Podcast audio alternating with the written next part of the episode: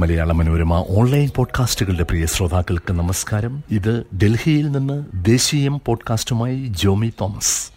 പ്രതിച്ഛായ വീട്ടുതടങ്കലിൽ തീരുമാനത്തിൽ മുഖ്യമന്ത്രിക്ക് പങ്കുണ്ടായിരുന്നു. റദ്ദാക്കപ്പെട്ട മദ്യനയത്തെക്കുറിച്ച് ഡൽഹി മുഖ്യമന്ത്രി അരവിന്ദ് കെജ്രിവാളിനോട് സി ബി ഐ ചോദിച്ച അൻപത്തിയാറ് ചോദ്യങ്ങളിൽ ഒരെണ്ണം ഇതായിരുന്നു. ഡൽഹിയിലെ സാധാരണ ജനം അഥവാ ആം ആദ്മി ഇപ്പോൾ ചോദിക്കുന്നതും അതേ ചോദ്യമാണ്. തീരുമാനത്തിൽ മുഖ്യമന്ത്രിക്ക് പങ്കുണ്ടായിരുന്നു. മുഖ്യമന്ത്രിയുടെ ഔദ്യോഗിക വീട് നാൽപ്പത്തിനാല് ദശാംശം ഏഴ് എട്ട് കോടി രൂപ മുടക്കി പൊളിച്ചു പണിതതിനെക്കുറിച്ചാണ് ചോദ്യം. മദ്യനയവുമായി ബന്ധപ്പെട്ട് മാത്രമല്ല പാർട്ടിക്കും ഡൽഹിയിലെ സർക്കാരിനും മന്ത്രിമാർക്കും മുഖ്യമന്ത്രിക്കുമെതിരെ ഇതുവരെ ഉണ്ടായിട്ടുള്ള ആരോപണങ്ങളെല്ലാം ആം ആദ്മി പാർട്ടിക്കാർ നിഷേധിച്ചിട്ടുണ്ട്. നാൽപ്പത്തിയഞ്ച് കോടിയോളം രൂപ മുടക്കി വീട് പണിതു എന്ന ആരോപണം അവർ നിഷേധിക്കുന്നില്ല. വീട് അരവിന്ദ് കെജ്രിവാളിന്റേതല്ല ഇപ്പോഴത്തെ മുഖ്യമന്ത്രിക്കും ഭാവി മുഖ്യമന്ത്രിമാർക്കും ഉള്ളതാണ് എന്ന വിശദീകരണമാണ് നൽകുന്നത്.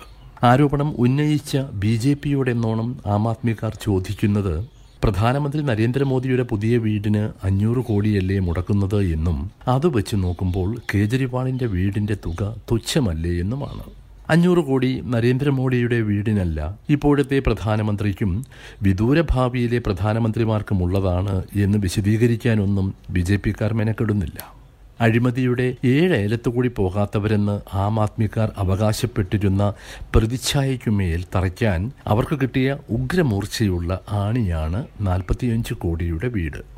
തങ്ങളുടെ വർഗീയ ദേശീയവാദ ആശയങ്ങളുടെ പകർപ്പവകാശം ലംഘിച്ചവരായാണ് ആം ആദ്മികളെ ബി ജെ പി കാണുന്നത്.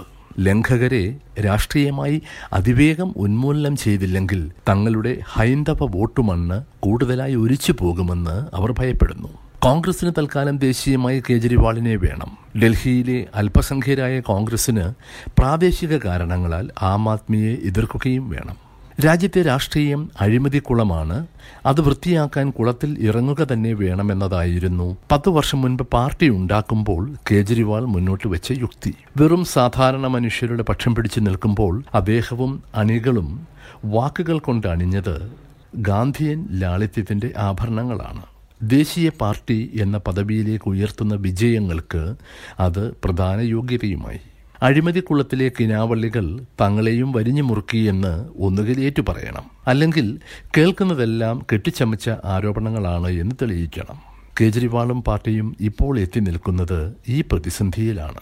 ഡൽഹി സിവിൽ ലൈൻസിലെ ഫ്ലാഗ് സ്റ്റാഫ് റോഡിലുള്ള ആറാം നമ്പർ വീട് ആരോപിക്കപ്പെടുന്ന തുകയ്ക്ക് പൊളിച്ചു പണിതില്ലെന്ന് വാദിക്കാത്തതിനാൽ തന്നെ ആം ആദ്മിക്കാർ പ്രതിരോധത്തിലാണ് എന്ന് പറയാം. ഇന്റീരിയർ ഡെക്കറേഷന് പതിനൊന്ന് ദശാംശം മൂന്ന് കോടി തറയിൽ പാകിയ മാർബിളിന് ആറ് ദശാംശം പൂജ്യം രണ്ട് കോടി തുടങ്ങിയ കണക്കുകളും അവർ നിഷേധിക്കുന്നില്ല.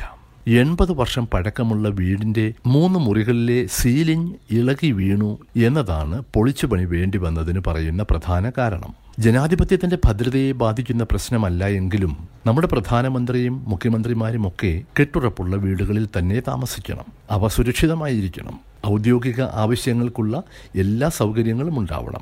ഭാവിയെ കൂടി കരുതിയുള്ളതായതിനാൽ നിർമ്മാണം ഈടുറ്റതാവണം. ഇത്തരം പരിഗണനകളോടെ ഔദ്യോഗിക വീട് പണിയുമ്പോഴും വർത്തമാനകാലത്തെ താമസക്കാരന്റെ താൽപ്പര്യങ്ങൾ കണക്കിലെടുക്കുക സ്വാഭാവികമാണ്. കേജ്രിവാളിന്റെ കാര്യത്തിലും അതേ സംഭവിച്ചുള്ളൂ എന്ന് പറയാൻ മിത്രങ്ങൾക്ക് പോലും മനസ്സ് വരില്ല. അദ്ദേഹം നാളിതുവരെ പണിതുയർത്തിയ പ്രതിച്ഛായ പക്ഷേ അതല്ല. ആ പ്രതിച്ഛായ നിർമ്മിക്കാൻ ഇപ്പോൾ പുതിയ വീടായി മാറിയ വീടിനെയും കേജ്രിവാൾ ഉപയോഗിച്ചിരുന്നു. അത് എട്ട് വർഷം മുൻപത്തെ കാര്യമാണ്.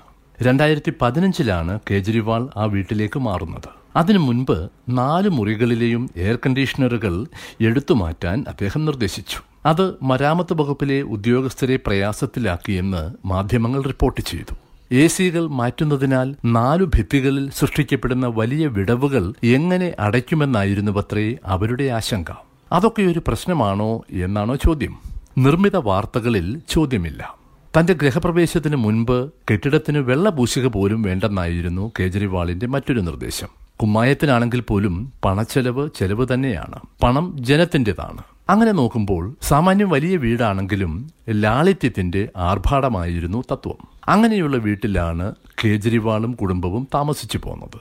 പല സമയത്തായി വീടിന്റെ മൂന്ന് മുറികളിലെ മച്ചിന്റെ ഭാഗം അടർന്നു വീണു. വീടിന്റെ അരക്ഷിത സ്വഭാവം പരിഹരിക്കേണ്ടതുണ്ടെന്ന് മരാമത്ത് ഉദ്യോഗസ്ഥർ വിലയിരുത്തി. പരിഹരിച്ചു വന്നപ്പോൾ നാൽപ്പത്തിയഞ്ച് കോടിയുടെ ബില്ലായി എന്ന് മാത്രം. വെള്ള പോലും പൂശേണ്ടതില്ലെന്ന നിർദ്ദേശത്തിൽ നിന്ന് വിയറ്റ്നാം മാർബിൾ പാകിയ തറയുള്ള വീട്ടിലാണ് കേജ്രിവാൾ എത്തി നിന്നത്. വലിയ തുക ചെലവഴിച്ചു എന്നതല്ലാതെ വീടിന്റെ മറപറ്റി നിന്ന് അദ്ദേഹം പണം കൈക്കലാക്കി എന്നൊരാരോപണം ബി ജെ പിക്ക് ഇതുവരെയില്ല. ദുർച്ചെലവാണ് അഴിമതിയായി ആരോപിക്കപ്പെടുന്നത്.